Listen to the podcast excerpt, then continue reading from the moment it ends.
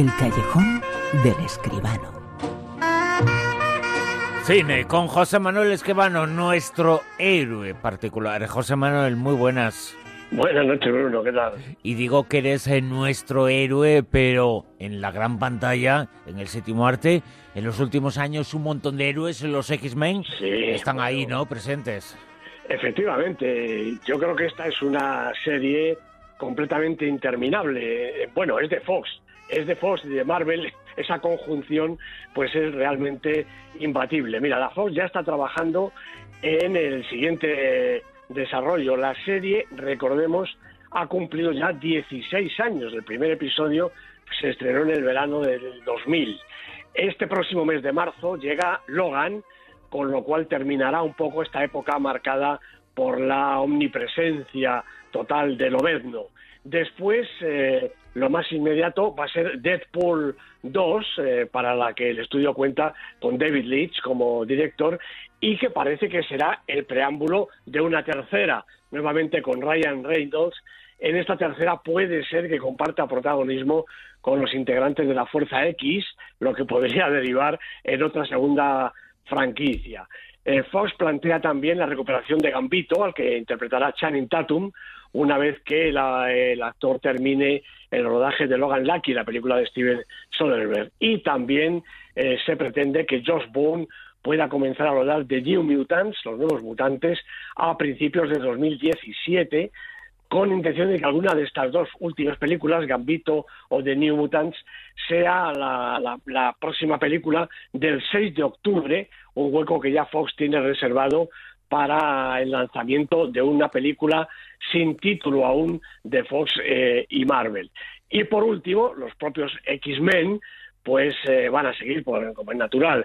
Simon Kimber seguirá supervisando la franquicia, están trabajando en el desarrollo de una nueva historia, esta vez ya sin Brian Singer, pero se espera que con Jennifer Lawrence, con Michael Fassbender, James McAvoy, Nicholas Hoult, es decir, la nueva hornada de los X-Men, y como estos habían firmado para las tres películas que ya se han hecho, aquí están pendientes de contratos nuevos, lo que quiere decir mucho más dinero para todos ellos, algo que a la Fox desde luego no le asusta porque 20th Century Fox, Bruno, lo puede todo.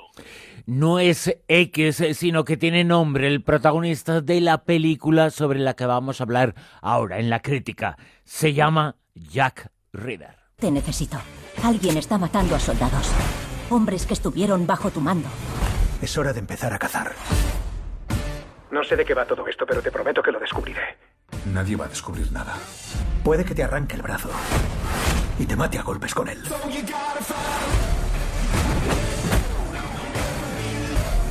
Richard está demasiado cerca. ¿Qué tal?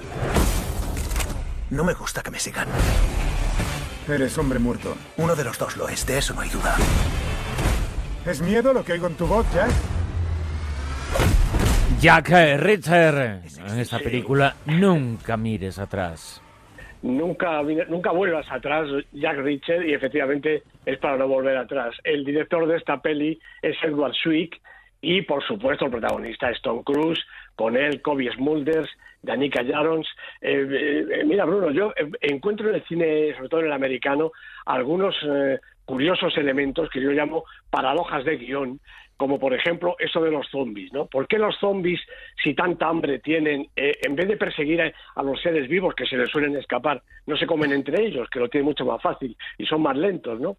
Eh, otra es eso de que por qué cuando alguien se dirige al personaje que acaba de recibir un palizón que lo ha dejado medio muerto, incluso le han pegado un par de tiros en las rodillas, siempre, siempre les dicen, ¿estás bien? Y luego otra paradoja es por qué los sicarios profesionales, estos que contrata el malo y que son gente de probada eficacia y absoluta solvencia criminal, los mejores del mundo, bueno, pues siempre se vuelven tan torpes que son incapaces de alcanzar al protagonista con un cañón a metro y medio. Y todo esto viene a cuento, estas paradojas, porque en la nueva película de Tom Cruise se dan dos de estas tres y todas no porque no es de zombies. Tom Cruise, el protagonista, sin que nadie se lo impida, vuelve a encarnar el personaje de Jack Richard, este antiguo oficial del ejército reconvertido en justiciero autónomo.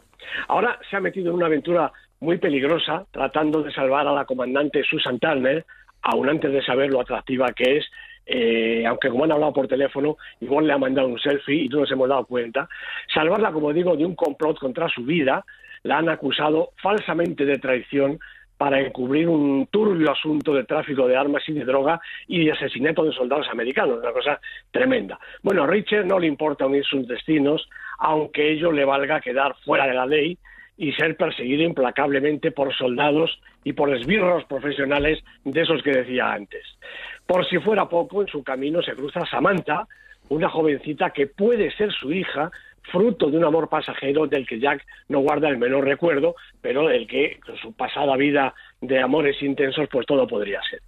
Todo esto, Bruno, sería demasiado para cualquiera, pero Richard posee recursos interminables, casi, casi de mini superhéroe, otra paradoja más, eh, a una costa de hacer increíble al final todo este argumento. Si se salva, es por la potencia fotogénica que todavía muestra Tom Cruise en la pantalla, su aparente sintonía con Kobe Smulders, que yo creo que es lo más interesante del argumento, esta reivindicación del papel femenino en el cine de acción, y por último por el oficio, el oficio de Edward Swick, el director de Tiempos de Gloria, Leyendas de Pasión, Diamantes de Sangre y El caso Fisher, esas películas.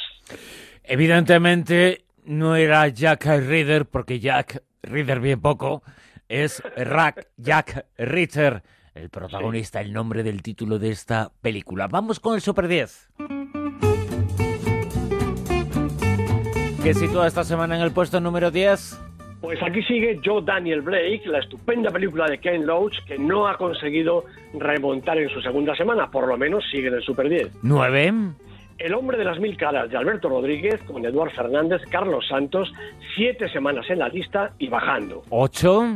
Bueno, aguanta aquí en, después de cinco semanas, un monstruo viene a verme, después de cinco semanas y 25 millones de euros de recaudación, la película de Juan Antonio Bayona, película más vista en el cine este año. ¿Siete? El Ciudadano Ilustre, un estreno, una estupenda película argentina de Gastón Duprat y Mariano Con, protagonizada por Óscar Martínez, un premio Nobel de Literatura al que se le ocurre regresar a su pueblo natal. En el 6. En el 6, Trolls, la estupenda película de animación de Mike Mitchell, igual Dom, dos semanas en la lista y subiendo. 5. El de Paul Verhoeven con Isabel Huppert, Logran Lafitte, seis semanas ha bajado un puestecito. 4. También ha bajado un puesto Café Society. Después de 11 semanas en el Super 10, aguanta muy bien la película de Woody Allen. 3.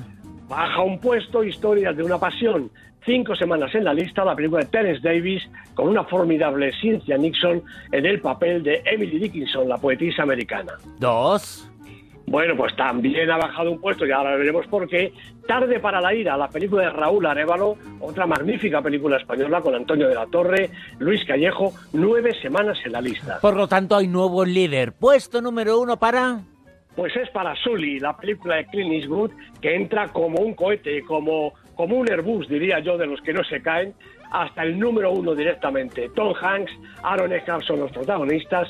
Sully, número uno, película de la semana. Espectacular la entrada de esta película, la última de Clint Eastwood. José Manuel Escribano, muchas gracias. Hasta la semana que viene. Un abrazo, Bruno, para todos. En Onda Cero, La Rosa de los Vientos.